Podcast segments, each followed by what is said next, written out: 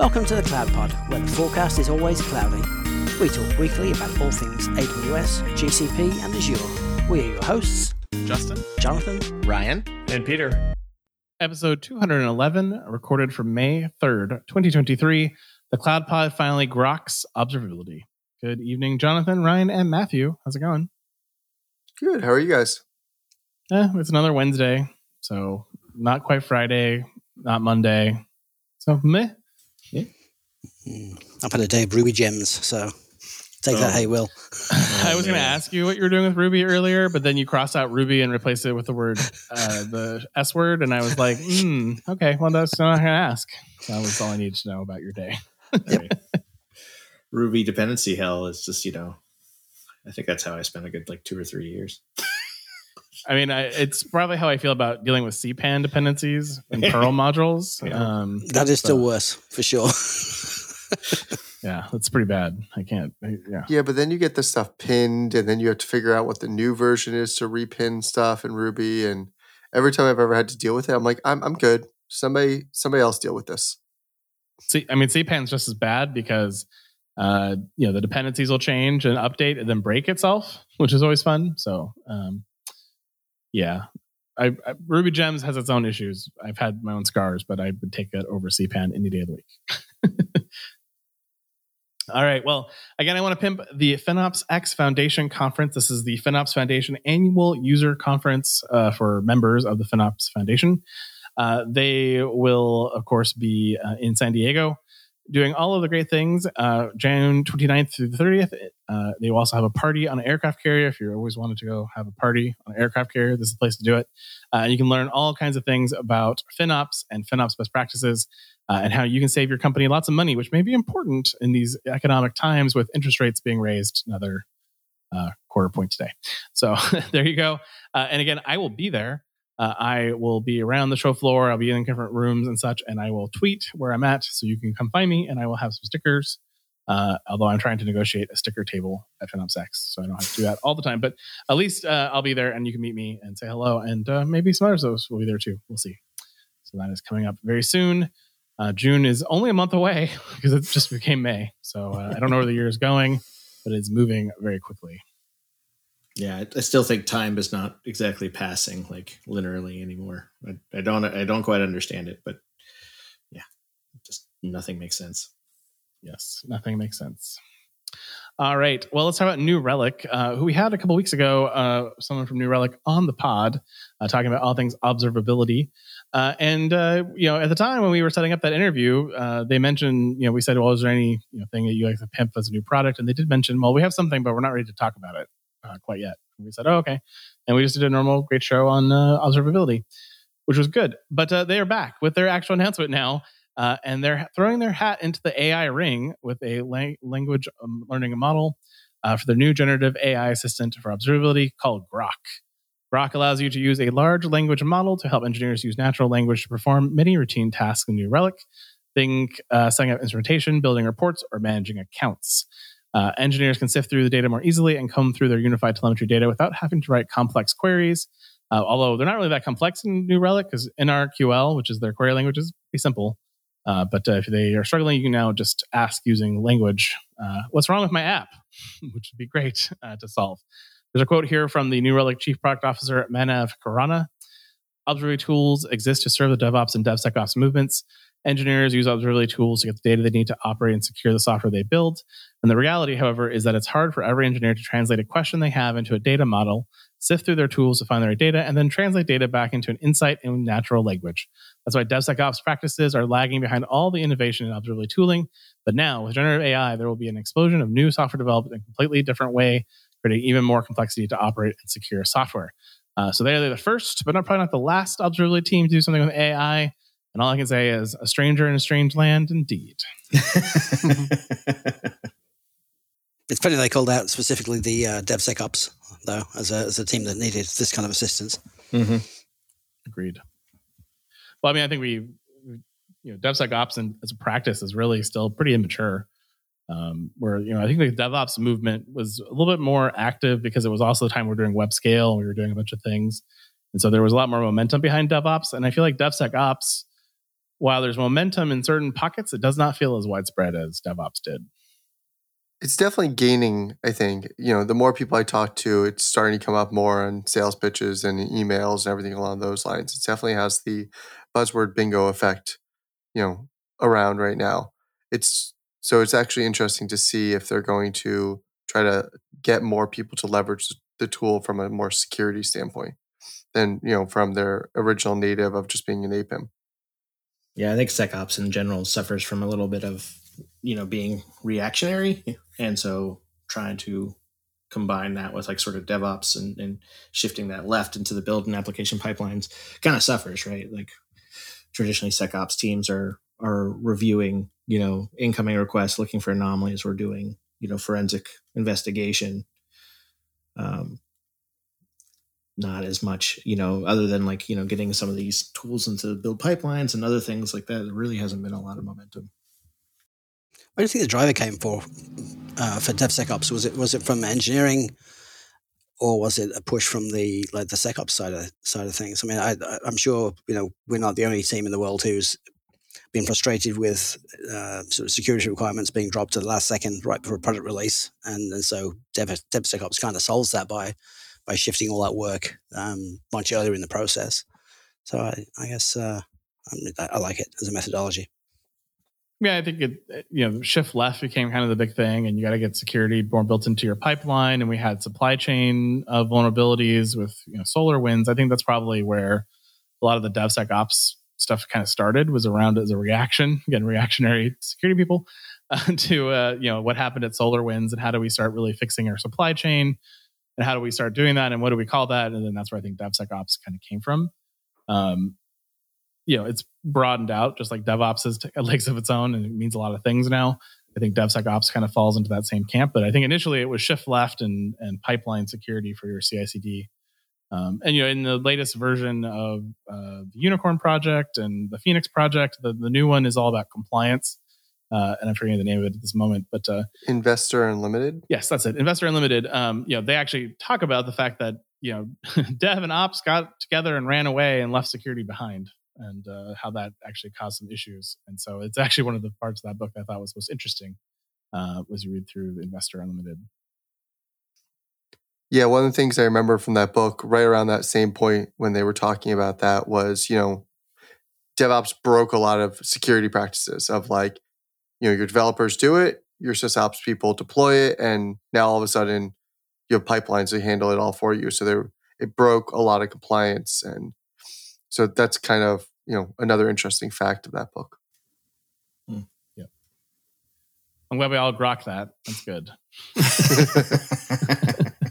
Let's see if we can grok the rest of the stories this week. Uh, AWS is up first with a provisioned capacity for Athena. This allows you to provision capacity in advance to allow you to run your Athena based queries uh, in a way against S3 and other uh, cloud data sources. And with the dedicated queries, you can now use a new workload management feature to prioritize, control, and scale your most important queries, paying only for the capacity you have provisioned. Uh, apparently, this was requested quite often by customers, and the customer scenarios that they highlight in the article are uh, when running large volume of que- volumes of queries, uh, you sometimes experience queuing, which might slow down your app or business process. Uh, and to address this, customers would then create a query prioritization mechanism to help get the highest priority queues run first at the price of building and maintaining code or business process outside of Athena, or as Amazon typically calls it, undifferentiated heavy lifting. Uh, customers complained it was difficult to forecast your Athena costs and as Athena changes, uh, charges by volumes of scanned data, which is often difficult to predict as it depends on the size of your data set, the construction of the query, and the storage form of the data, our FinOps friends were all very unhappy. To solve this, they are introducing the capability to provision dedicated query processing capacity at scale. And with provision capacity, you can provision a dedicated set of compute resources to run your queries. And this always on capacity can serve your business critical queries with near zero latency and no queuing. Uh, it gives you control over your workload performance characteristics such as cost, concurrency, and query prioritization. Similar to other provision capacity services, you only pay for the capacity provision, not for the actual usage. This makes your bills predictable, and you do not have to limit your user queries to stay within your monthly budget. You uh, reserve the capacity in data processing units or DPUs.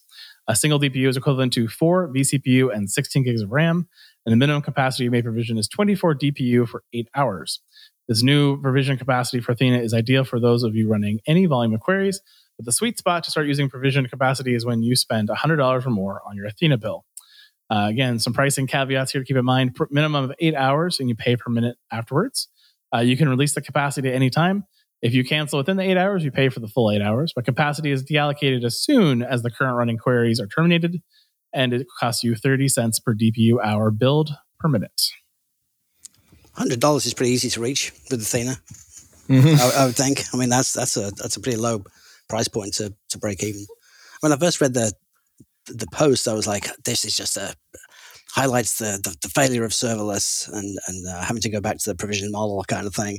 And then I kind of came around to the, the realization that it, the, the advantage in in being able to like limit your exposure to cost um, and and kind of use that provision capacity to control your sort of the SLA around running queries is actually pretty useful. I mean, I, I think I, I kind of like to find like a middle ground where you can just literally set a, a maximum maximum concurrency for Athena without paying for provisioning capacity up front to say, okay, don't let me spend more than this, but I still want to use it from the serverless pool kind of thing. Yeah, I mean, I mean that'd be quota management with enforcement, which they've never really done. they always mm-hmm. give you quotas that they just alert you on. I get an email every month from the CloudPod account that it's over budget because it doesn't factor in uh, RIs still, but that's okay. yeah, I mean, they do publish an event to CloudWatch Event Bus, so you can easily, you know, you can have anything be triggered by that event. True. Yeah. Turn off everything in the account. I mean, I guess it's it's great as as an ops team to to be able to take that data and and you know present it to the finance team and say, okay, well, th- this is the this is the goal, this is the SLA for for these queries in our application. We can't meet this unless you give us an extra X many dollars in the budget for the service. Yeah, or so. you you take the side of it. I, hey, I only have this many DPUs that I've allocated to the account, and so then you force queuing and, and mechanisms based on the prioritization queue you built out. So maybe you're okay with that. And yeah, you offer them. Well, if you want to pay more money, you can have faster processing. Um, I can see how th- this makes a lot of sense in a SaaS app, especially one that's potentially you know querying different data sources that aren't owned by a company. Because what would prevent you from embedding Athena into your product? Customer goes and points it at their S3 bucket that has you know 25 petabytes of data in it and runs you know this tool and gets data out of it. But now all of a sudden you have a bill that's very large based on all that data consumption. Uh, that could be probably uh, problematic. So uh, you know, it's nice to see this though, because uh, you know Presto has a lot of these capabilities built into it, and, and really Athena is Presto under the hood, but without all the sharp edges, uh, or different sharp edges, I guess maybe the right word to say. But uh, you know, so it's nice to see some of those things getting more exposure through the native service now. Yeah, and eight hours is nice too, because I mean, eight hours is a is a business day. Yeah, effectively. So turn it on in the morning, turn it off in the night, pay for um, on-demand queries outside those core hours. It seems it's great. Next up, auto scaling. yeah. yeah, I was thinking the same thing. I'm like, oh, next we're gonna have machine learning to help you optimize your DPUs and auto scaling for it, mm-hmm. and there'll be all kinds of things coming in the next you know year they can announce. So, yeah, I do hope this is you know easy to orchestrate, you know, for for those teams because yeah, the, just the you know the turn it off in the morning, turn it off at night, like that can be trickier than people realize. Yeah, I've definitely hit edges around many different of Amazon services trying to scale them up and down depending on time of day. Things that take different amounts of time to run and yeah, so I'm hoping that is nice and simple. Or, you know, they put together a nice, easy, and dare I say CloudFormation template for somebody just to launch that's, you know, just says given time scale up, given time scale down. Or a Terraform module, which is what I would prefer. Yeah. Yeah, like a, a, a CloudWatch um, time based yeah. action up and down would be awesome Yeah, it could work really well. All right. Well, the next one, uh, AWS Compute Optimizer identifies and filters Microsoft SQL Server workloads, which I had to read three times to understand that this is not just Compute Optimizer telling you to kill all of your SQL Server workloads, or at least hide the bill from your optimizer. Um, but AWS Compute Optimizer now supports inferred workload types by filtering on the Amazon EC2 instance recommendations. And this inferred workload type features utilizes ML and automatically detects the applications that might be running on your AWS resources. Um, when they say ML here, I assume they mean we had a regex that basically said, oh, hey, your EC2 instance is using a Microsoft with SQL Server license included, or that it's an EC2 instance that potentially has an inbound port on port 1433, which would be Microsoft SQL Server. so I'm not really sure how much ML is actually there. But uh, it's a nice idea, and I do like the idea of being able to say, "Hey, this is not a normal type of server. You should you should use a different method of optimization for this type of server than others," uh, which is nice. So I, I, appreciate the effort, although the terrible headline, and then also uh, calling that ML feels a little little weak sauce. They, they may be more smooth than that because they they already will report on EC2 instances running things like Bitcoin mining and stuff like that, uh, which they they detect heuristically at the hypervisor level. So perhaps perhaps there's a little bit more ML gone into uh, analyzing workloads. Could also be you know monitoring the network traffic type of thing too. That's what I was saying. Like, you know, if you're using port 1433, like that's a pretty obvious that you're probably using Microsoft SQL Server, unless you're using a non-standard port, um, which is, you know, in my opinion, security through obscurity, anyways. so, you know, it's not really adding a lot of value. I really did just read this as, you know, optimizers just no longer going to target Microsoft SQL workloads. Like it's just going to exclude them from any optimization. That's results. the way I read it too. I thought it was just ignoring everything that was SQL related. And their next response yeah. is, "Here's Aurora Postgres with uh, Babelfish. Good luck." Yeah. yeah, yeah. You've clearly made some bad choices. Yeah. The, the report says now, under normal circumstances, we'd recommend this, but since you're running SQL Server, we sorry, yeah. sorry, yeah, you're, you're out of luck. I mean, once they have this data, though, they could probably also show, show, like, hey, if you move to Aurora on Postgres, like you could save some money. uh, so they could, you know, make future recommendations based on the fact that they know that it's a SQL server and they know what the capa- compute capacity is. But. Um, yeah, that could be the next level of this. But yeah, the headline headline was the what got me the most in this article. I'm like, that's it's really poorly worded. Moving on to our friends at Google, uh, they are offering you Oh, sorry. Well, first of all, I want you to know this article says that Google's number one major priority is optimizing your costs. Because they said it in this blog post. I want you to know mm-hmm. that. It's right there, the first sentence. I'm going to use it with my sales rep. See how it works. Um, but anyways, they are committed to so much committed to optimizing your costs that they are announcing the general availability of CUDs, uh, which are committed use discounts, not for cows, uh, for Red Hat Enterprise Linux and Red Hat Enterprise Linux for SAP. If you run consistent and predictable workloads on Red Hat Linux, uh, you can now save up to 24% compared to your on demand or pay as you go pricing. Uh, once your commitment is created, your Red Hat based system will now automatically receive the discount. And when your commitment runs out, you'll just you'll just uh, get on demand pricing, which will be a surprise bill for you later. Uh, and once you are in an active commit, you cannot cancel or edit. So please make that commitment with uh, care and thought. Yeah, and I think says cost savings like having to commit to something for 12 months at a time. yes. it's great savings.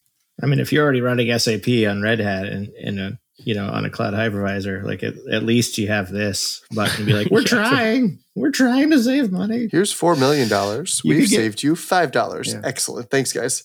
Yeah, yeah, yeah. As as a person who has an SAP on Google Bill, uh, not because we run SAP, but because we develop against it, uh, yeah, this savings is welcome. I'll take it. so thank you for this. yeah, you're not doing that by choice, right? Like, yeah. Right, but I appreciate that you're trying. So you know, clearly you care. Uh, well, Google's also announcing Cloud Storage Fuse and the GKE CSI driver for AI ML workloads. Uh, this comes very closely after Amazon announced the same thing. GCP talks about how many of their customers are leveraging Kubernetes with stateful workloads and data on Kubernetes. Customers are looking for more integrated solutions across compute and storage, though. And so they have developed the Cloud Storage Fuse, which uh, puts objects in cloud storage buckets can be accessed as files mounted as local file system, providing a frictionless experience for applications that need file system semantics, as long as you don't try to actually do file things on them. Cloud Storage Fuse is available today in preview with official Google support, and the Fuse capability supports GCS, providing portability, massive scale, streaming data support, built in support for GKE standard and autopilot, non privileged access, and authenticating out of the box, and extensive support for accelerators to make your life easier. I thought the S3 announcement was specifically not a fuse. Like it was mounted S3 objects in the file system for sure. But yeah, I mean they they've had that for a while, right? Yeah, S3 Fuse is, is for a while, but their theirs is not S3 Fuse, but based on S3 Fuse. I think is how Amazon described it. Uh, hmm. That way they could control it a little bit more because I think S3 Fuse does more things than Amazon wants to allow you to. Uh, so there, there's a little stripped down. They're very similar tools. To, to, to, yeah. This this one to the Amazon one. I mean, they're still not POSIX compliant. They still don't support a lot of um, important things like concurrency controls or you know protections for writing to the same file at the same time. It's it's basically the same thing. I think the Amazon version's only read only right now. Yeah. Mhm. Um, I don't recall seeing in this particular article that it was read only right now, but uh, I wouldn't be surprised. Mhm. This is a another thing that's going to blow up in my face when you make me run SQL servers on Kubernetes. Well, I wouldn't use Fuse for that. so many things wrong with that statement. Um, we Justin does a thing someday. and that thing is going to be swearing. Might be the story of how Justin got fired. I'm trying to figure out how you can make this worse. Like I, I'm, I'm really working on I mean- that. Yeah, I mean, the savings speak for themselves. yeah. So you run it on a spot instance. Got it. no, no, no. You because you have to remember that you don't have shared storage on on the cloud in most cloud providers, and so your problem is that you use this terrible technology from Microsoft called uh, availability groups, uh, and so you end up spinning up a bunch of servers with a bunch of storage, and then you have to replicate the databases. And unfortunately, you can only replicate so many schemas at one time, which means that you have a lot of server SQL Server sprawl. So what you need is you need virtualization but no one wants to run VMware on the cloud. So what's your next best option? Of course, Kubernetes.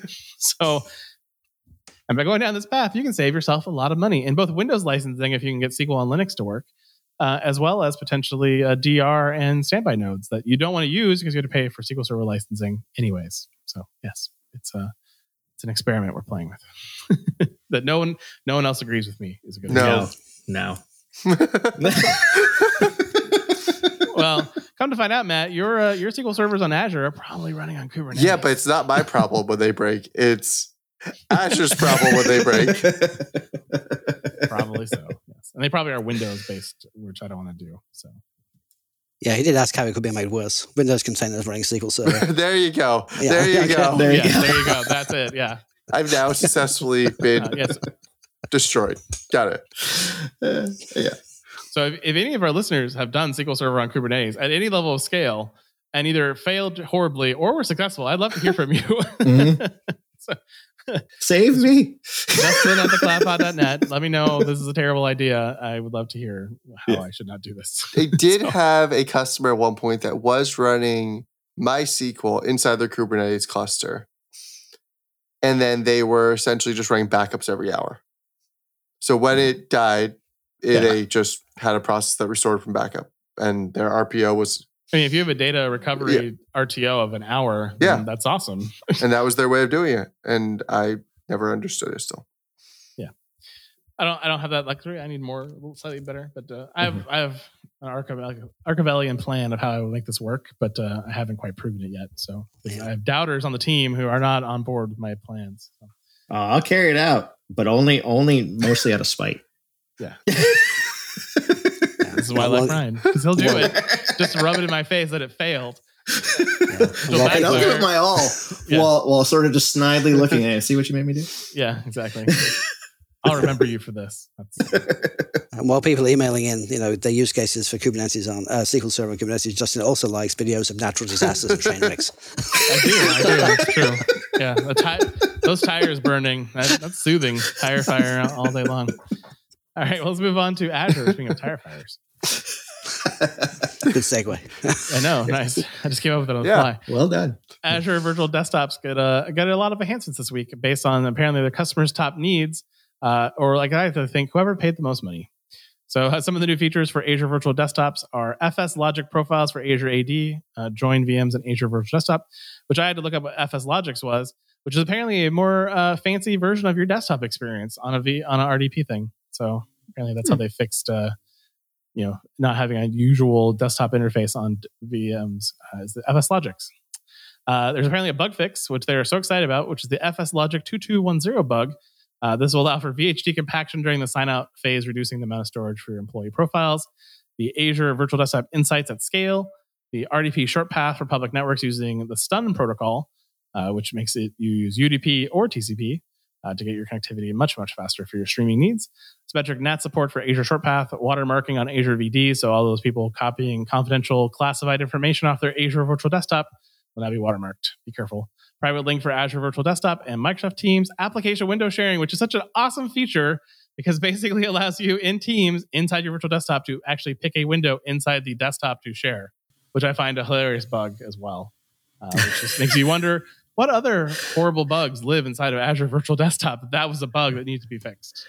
Yeah, that one, that one, yeah, that one's probably rough. I just want to know what they're watermarking on your desktop. Is it like your name that's like right there, or like what? Like what is Probably. Yeah. Or I hope so. I hope it's some sort of identifying information on yeah which workstation it is or something, so it could be traced back. Not just Microsoft Azure. It's it's a marketing ploy. I hope not. yeah, that's. yeah, yeah. Oh wait, every screenshot you get has Microsoft Azure in the background, so everyone knows you're using Azure. Yeah. It's not a bad idea, actually. Clever. You should work in marketing.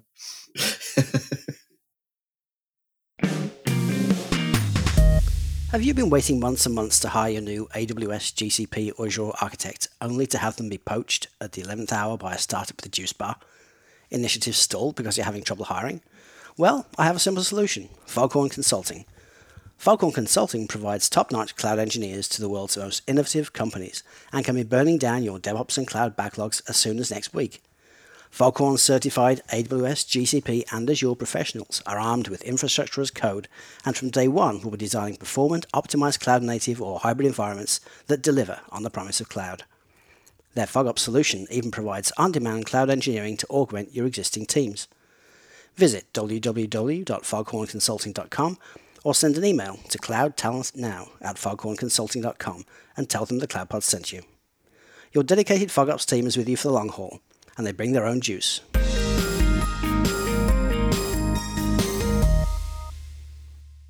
Uh, and then next up, for those of you who like to burn all of your money while using firewalls on Azure, they now support the virtual WAN with its first SaaS offering, which comes from dun, dun, dun, Palo Alto Networks, where you can subscribe Mhm. to the cloud next generation firewall. Uh, this is in preview. Uh, you can run the PAN network uh, next generation firewall on Azure using a SaaS offering in the Azure Virtual WAN. The vWAN networking as a service brings networking, security, and routing functionalities together to simplify networking in Azure with ease of use and simplicity built in. The virtual WAN is a one stop shop to connect, protect, route, and monitor your wireless LAN. Uh, I have a couple quotes here from Julia Liuson, president at Microsoft Developer Division at Microsoft. At Microsoft, we are dedicated to ensuring that Microsoft Azure is the most trusted and secure cloud platform. With the preview release of the Palo Alto Network Cloud's next generation firewall for Azure, we're pleased to expand our ecosystem of native ISV solutions and provide customers and developers with more options to meet their security needs. This collaboration between Palo Alto Networks and Microsoft combines the scalability and reliability of Azure with Palo Alto Networks expertise to help safeguard our customers against the latest threats. And to respond to that, Lee Klarich, Chief Product Officer of Palo Alto Networks, had to say, more and more of our customers are running their business critical applications in Azure and are looking to us to help keep those workloads secure. Um, also, to keep us making money. With hmm. Cloud Next Generation Firewall for Azure, we're excited to combine Palo Alto Network's best in class security with the scalability and reliability of Azure to provide our mutual customers the ability to run their applications with confidence. And as a managed Azure native ISV service, we are proud to deliver the ease of use customers expect from a cloud native experience. This is not cloud native, but okay. This is the opposite of cloud native. Well, it's it's at least not a virtual device True. plugged into your network and just sort of duct taped to the outside, saying, you know, like, look, security. You know, so if you're going to use Palo Alto and, you know, for these services, maybe you've already got a whole bunch of investment for an on prem worksite or, you know, whatever. Like, at least this is a path forward that I could. It's got some scalability. I'm hoping it's got a deep integration that's beyond the, the virtualization presentation layer. And, you know, you've got your near and dear familiar, you know, Palo Alto console to configure this in. Yeah, on one hand, I kind of feel like we shouldn't need things like this, and that routing and firewalling and the things that Palo Alto appliances provide should actually be provided by the cloud platforms natively. On the other hand, I kind of like the idea of having like pluggable solutions like this to to replace the the cloud native offerings. I, I, I'm happy that um, Azure actually open open up their system in a way that lets the third party come along and, and deliver these kind of services. Yeah, I mean, uh, I think in most cases, you know, the cloud providers provide at least some functionality, and you know, there's always going to be R and D and usability and you know either APIs or how, how how it's presented, or you know, especially with something that's doing any kind of inspection, looking for like security signatures or or something along those lines. Like there's a lot that can be customized that could be a differentiator between you know a native service and Azure and and Palo Alto providing their own. I mean, I really hope that Palo Alto does a better job, you know, at the packet inspection and all the more security things than Microsoft does. You know, it's their core competency. They really should be able to do it better than you know a cloud provider that's adding on this adding this on as a service. You know, in in theory, you should be paying a premium for that. Which with Palo Alto, you're always paying a premium. I think you just broke my brain a little bit. the thought of like I get what you're saying. Like, okay, so Palo Alto, this is what they do as a specialization, and they should be the best at it, and they should charge a premium for it. And then I'm like, but hmm. Azure has how many customers and how much data and like how much volume Yeah. that they have to have better experience of scale and security. Yeah, and I, I now can't rationalize those two thoughts. So thank you for that. I appreciate it. That's going to keep me Yeah. up tonight. I actually think it's an interesting multi-cloud story as well because as much as we've kind of harped on about how multi-cloud originally is is not you know the best out the gate strategy, people do find themselves in that position through acquisitions or Oh, yeah. other unfortunate circumstances. So being able to you know and- we've talked about the cost of compliance and the cost of meeting all these requirements in multiple clouds. So Mhm. actually being able to deploy the same appliance and use the Mhm. same configuration and the same controls in all the clouds that, that you do See, business is yeah. probably actually well worth um, investing in. Yeah, I mean, think about it like a sophisticated provisioning, you know, automation that you have that's automatically doing sort of software defined networking based on you know workflows and stuff, and it's all coded against the Palo Alto APIs. You know, like it's a choice. Like you can refactor that and you can change it to either talk to that cloud native specific service. It's got similar functionality, or you know, if it's just something you can point at a different endpoint, awesome. And you've got money to burn because I'm Yeah. I can only imagine this is just all the monies. But I mean, I also get the value of it for you know companies who are struggling to get to the cloud and they need to meet security requirements that are unchangeable because of inflexible security teams. They're like, you must have a mm-hmm. Palo Alto. Well, this is that's a nice option. I like. I mean, I, like, I do. I do appreciate the the integration part of the story of this. It does it does good and it does give you you know solves a security problem that you may have had that you didn't be able to solve before. So that's a plus. All right. Uh, well, this is our cloud journey series section of the show.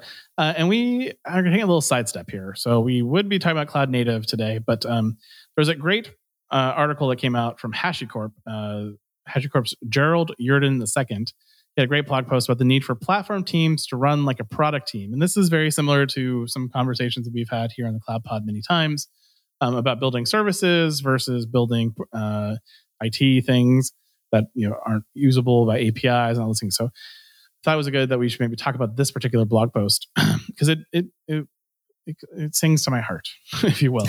Uh, so you know, I'm going to start us out by a couple of little pieces here from the article. So uh, you know, first of all, they define what a platform team is. Uh, and platform team focuses on building and maintaining core systems and workflows for delivering infrastructure and other services to application teams. And since applications are on the foundation of infrastructure, supporting infrastructure is a big job. And not only does platform engineering encompass what you would traditionally think of as infrastructure, virtual machines, compute clusters, and networking, it also includes all of the glue that binds the worlds of applications and infrastructures. This includes APIs, monitoring, CI/CD pipelines, credential management, and more. And all these things centralized under one umbrella compromise the platform and platform team. So that's where I want to start, you guys. What do you think? Yeah, I mean, this is you know, it was funny. My first thought on this is like, oh, this is like a, a new idea that that should be communicated. Like I've been trying to work on this forever, but I didn't realize that it was, I guess, not just some crazy harebrained thing that I was speaking about all the time. Well, that I was telling you to do. Yeah. yeah, like I love this model. And I love the fact that the, you know, one of the first things that the author points out is it, you know, it's like these infrastructure focused teams are uh, try, were becoming platform teams whether they knew it or not, right? Cuz that's that's with how complex the business has become and and how fast things need to move. That's the it's really the only answer. You're going to have too many customers to sort of just run infrastructure in a traditional way. I mean, you can do it. It just takes about a bajillion tickets Mhm. and about you know thirty armies of people who respond to those tickets and SLAs that are Mhm. make people cranky. So that's Mhm. how you do it, and it doesn't work at scale.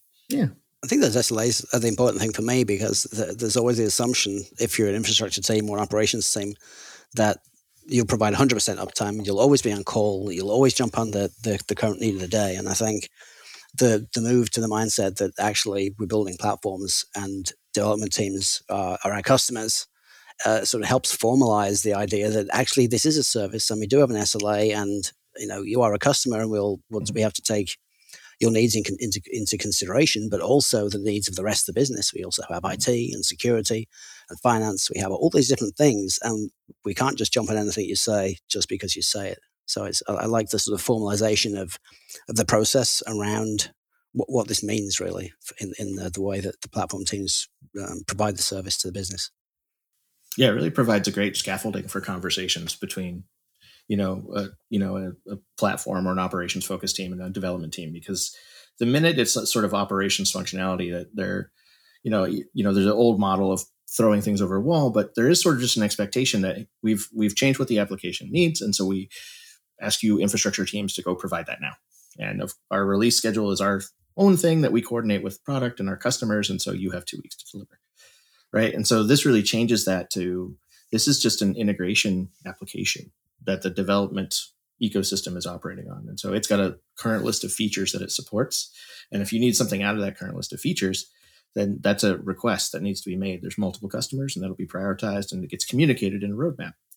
Right? It makes it brings all that language that we've been using to manage software and application development and starts putting it on top of infrastructure related things, which is fantastic. It also means your engineering teams have to be able to articulate what they're trying to actually achieve and be willing to, you know, embrace the platform, um, which from you know what I've seen in the past always isn't the case. But if you get people that are willing to kind of jump in and you know work with you, especially if you're like in the MVP of a specific you know piece of your platform, you know it really can bring a lot of value to the company really fast. Yeah, so the I'm going to save this article because the one thing that it advocates for is to uh, go treat your platform, to, you know, have your platform team go treat um, your customers as customers and get a product manager in place, which is something I've been saying for a long time is really kind of needed in a uh, moving to a platform cloud center of excellence type setup. Um, and so, you know, going out and interviewing your customers. And who are your customers, you may ask? Well, the software development teams that you've always mm-hmm. hated. mm-hmm. So it's time, you know, you had to break down these barriers. You had to get people out there and go out and talk to them and like, what do I need or what do they need um, to be successful in what they want to do from, you know, increasing velocity, increasing cloud adoption, adopting cloud native. And how do you make that easy and opinionated and, and compliant with your requirements? Um, and that's where a product leader can actually really help you out a lot in this particular piece. So I've I've quite often played this product leader mm-hmm. in these type of scenarios because I can never convince anybody that we should have a product leader from product team. Uh, but you know, this is really the right strategy in my mind. And you know, it kind of there's some really great articles that they link to in here um, about you know the hybrid multi-cloud adoption case study from Elanco, who's a HashiCorp customer, uh, non-technical challenges of platform engineering, and so there's a lot of really great content in here. Uh, but you know, the messages are really align nicely to IT as a service and really delivering cloud native and cloud center of excellence in a way that is usable by your customers in a way that makes sense. I think it could be quite a challenging transformation f- for for most businesses um, mm-hmm. Because they are so because you know, people are so used to asking for something and well you're the ops team you have to you have to give us what we want because we're building the thing that that, that serves our customers as a business and so I think even, having a product manager for for the, for the platform itself would be uh, would be interesting because you know typically that's a very customer facing role in the business's customers rather than an internal customer facing role. I think um, probably the person who takes on that role would probably have to be somebody who's very familiar with the platform itself, at least to begin with, to kind of retrain what, what that would mean. I mean, I don't know. Like if you think about customer needs, right, and you know, like it, a customer who's paying for a product application is going to be a little different than someone who's sort of relying on it to get their job done. But in a lot of ways, other than that, you know, that transaction, it's exactly the same. They they have wants and needs. It's either met by what's currently offered isn't or is not. If it's not, you know, they want it fixed and they want to know when, right? And it, I, I think that really could just sort of, you know, really translate really well.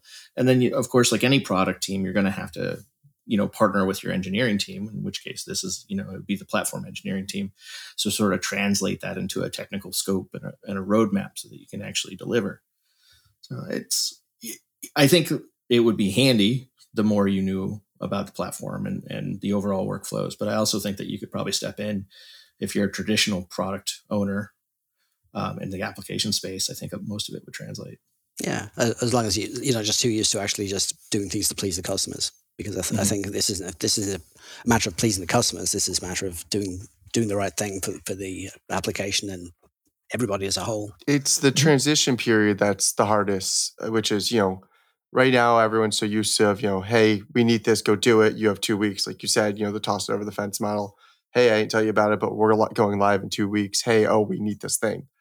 Great now you know we solve everyone's problem everyone's happy but we don't train it. But it's during that transition period of you know having to say no no no i need to know early so i can build this into my platform and then be able to deploy it you know in a timely manner or enable you guys to deploy it you know and that's the that's that's the hard part of this process at least from my experience yeah i mean it's it's hard the smaller the company is to get there because you know it takes an investment to make this pivot to platform um, and if you're, you know, you're currently doing all those two week requests, your your operational teams don't have time to switch to being a platform company or platform team.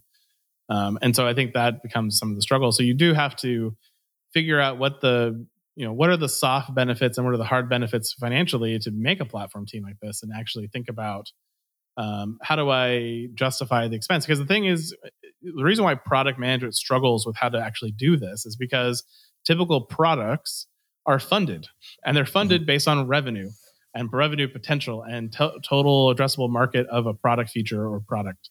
Um, the platform is harder to make that easy. The connections are, are the connections are there, but they are harder to see. They're not as direct, and so you have to think about, okay, well, if I'm going to go build a authentication service that lives inside of the platform thing, what am I enabling in terms of revenue and adoption? And like there's a star there's a story there, like, oh, you know, faster customer onboarding to single sign-on, faster adoption, faster revenue recognition. That's the mm-hmm. story, but like it's not it's not the sexy story. mm. uh, but it has a tremendous amount of value. Same thing with like notification services, Kubernetes, these things, like they all have value, but they're they're just they're not valued directly to the customer, but they natively benefit the customer. And so I think that's the the reason why it's hard to find product people who understand this yet because I think it's still kind of early concept, but it's really a multiplier flywheel where once you get the platform really moving and you can start enabling these things to move much faster, all of a sudden everyone else starts moving faster and customers actually get a lot more benefit uh, more quickly.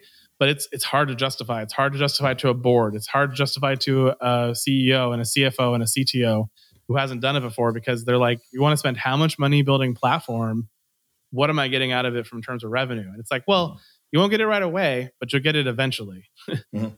Yeah, you got to sell like the cost avoidance, and you got to sell, you know, the developer productivity and the the faster feature iterations and security standardization and improvements, and you you sort of have to to take what was simply just a, a revenue conversation and sort of expand it out where revenue is just a portion of the success. Yeah, my my concern is that um, I, I kind of see the conflict that could arise in that you've got the, the customer facing product team and the application engineering team, and then you've got the internal cloud platform team. And one person's asking for one thing because the customers need it, and then the the other team is saying, actually, we can't do that on the timescales you're asking for. And at some point, something kind of has to give. And so I, th- I, think what, what it really means is that you really need um, sort of very high level executive adoption or buy into the to the process and the and the value that it will provide eventually. Otherwise, it'll just be um, uh, like a email escalation path. You know, well, Bob said he can't do it. Let's go to Bob's boss. Okay, and eventually we're like, okay, well, we put the platform thing aside, and somebody, okay, just jump on this and do it, Jonathan. So the same conflict that we have today, you mean? It, yeah, yeah. the conflict's already there. yeah, I mean that's why this goes back to my comment about investing, right? Like you while you're building out the platform capabilities for a period of time, you still have to do the heroics, which is kind of the sucky part, right? Like there's this future world that's going to be all platform and API driven and automated and Terraform modules and and really awesome. And yet I still have a dev team who still needs everything in two weeks that they forgot about to tell you about. Um, but as you get more success in this, you can start building on top of it, right? And that's where you say, you you want a product leader who can partner with the product leaders in engineering because they have a roadmap that lasts three, four, five, six years in some cases, and they can help you get ahead of that problem. But again, like the first year to year and a half of a platform investment is mm-hmm. hard because you have to serve both needs. You have to serve the current heroics and you have to serve the future need. And so, you know, sometimes you start out really small in platform, like, hey, we're just going to do auth and we're going to build it as a service and we're just going to focus on that because it's easy to understand. And maybe there's some revenue tied to it. Uh, then you, you know, then you get into more complicated ones like logging as a service. That's a little more harder to justify. It has value, but it's not, definitely has no clear tie to revenue. Um, it has tie to customer sat, has a tie to mm-hmm. customer support and making support better, but those are not those are not revenue top line growers. Sure. But compliance and certification as requirements for for certain markets, like it's it's you're right. It's just it is sort of you have to connect extra dots. I think it's all the ancillary things that you're you know helping the mm-hmm. business yeah. do without you know cool. It's not actually you know money into the bank account, but hey, all these other twelve things that we need to do, they just became exponentially easier because of the logging platform or you know whatever that is. Mm-hmm. Yeah, well, and it's it's the fundamental thing that people didn't understand in infrastructure all along, right? Is well, why does it take you so long to build a server? And you know, back in the day, it was like, well, I had to go order it from Dell. They had to manufacture it. They had to ship it to me. I had to put it in a data center, and you know, you had all these things into it, and uh, then you got faster and faster with virtualization, things like that. But people still expect, like, well, I can just go run to Best Buy and I can pick up a computer right now. Why can't I just do that? Mm-hmm. Or or my favorite one is what do you mean, you know, my server on Amazon is running on a, a T2 micro. I my laptop has more RAM and CPU than that thing does. you know, but uh, those are the challenges you have to deal with in these things is that mm-hmm. people people's expectations don't account for all those things that you have to have. But then they'll also be really mad when those things don't work. Like, what do you mean you weren't monitoring the service? Like, well, we rushed it out in two weeks. Like, we didn't have time to add all that. That's not good enough. So yeah what do you mean the default options and I ran out of CPU credits uh, means that this app no longer works? Like, yeah, remember that laptop you were so proud of? Yeah, good luck. Mm-hmm. oh, that was good. Uh, do definitely check this article out. Uh, it's very good. I quite liked it, as well as the links to the other articles are quite good as well. Uh, and definitely check it out if you're looking to build a platform team or you're running a cloud platform team that is trying to move to DevOps and DevSecOps and and make your team better. This is a great, you know, article for food for thought and to kind of get you thinking mm-hmm. in the right direction about you know IT as a service. I think this is where the industry is going to natively go, right? I think this is, you know, we won't have infrastructure jobs. You know, like finding a sysadmin job has been largely replaced by a lot of automation, a lot of a lot of CI/CD things, and and and I think infrastructure management will likely follow a similar thing where it's still needed. We still do system configuration, administration. We still do all these things, but we do it in a very different way. It's all the toil that Amazon takes out of it, and you know, mm-hmm. as things become you know more you know automated or higher level, you know, a lot of those sysadmin things just aren't necessary anymore. Hey, go put the CD drive, put the uh, you know mm-hmm. server 2000 CD in the thing and go install it. Mm-hmm. Versus, hey, I need to have an API call that spins me up a Windows AMI that includes already Server 2016 already patched. Cool, great, done. You know, it's just going to be the next evolution of all this, hopefully. Mm-hmm. Agreed. Well, thanks, guys. Have another great week, and we'll see you next week here on the Cloud Pod. See you later. Bye. Bye, everybody. And that is the Week in Cloud. We'd like to thank our sponsor, Foghorn Consulting. Subscribe on iTunes or wherever you get your podcasts and tweet us your feedback at hashtag thecloudpod. Or join our Slack channel, go to our website, thecloudpod.net for sign up instructions.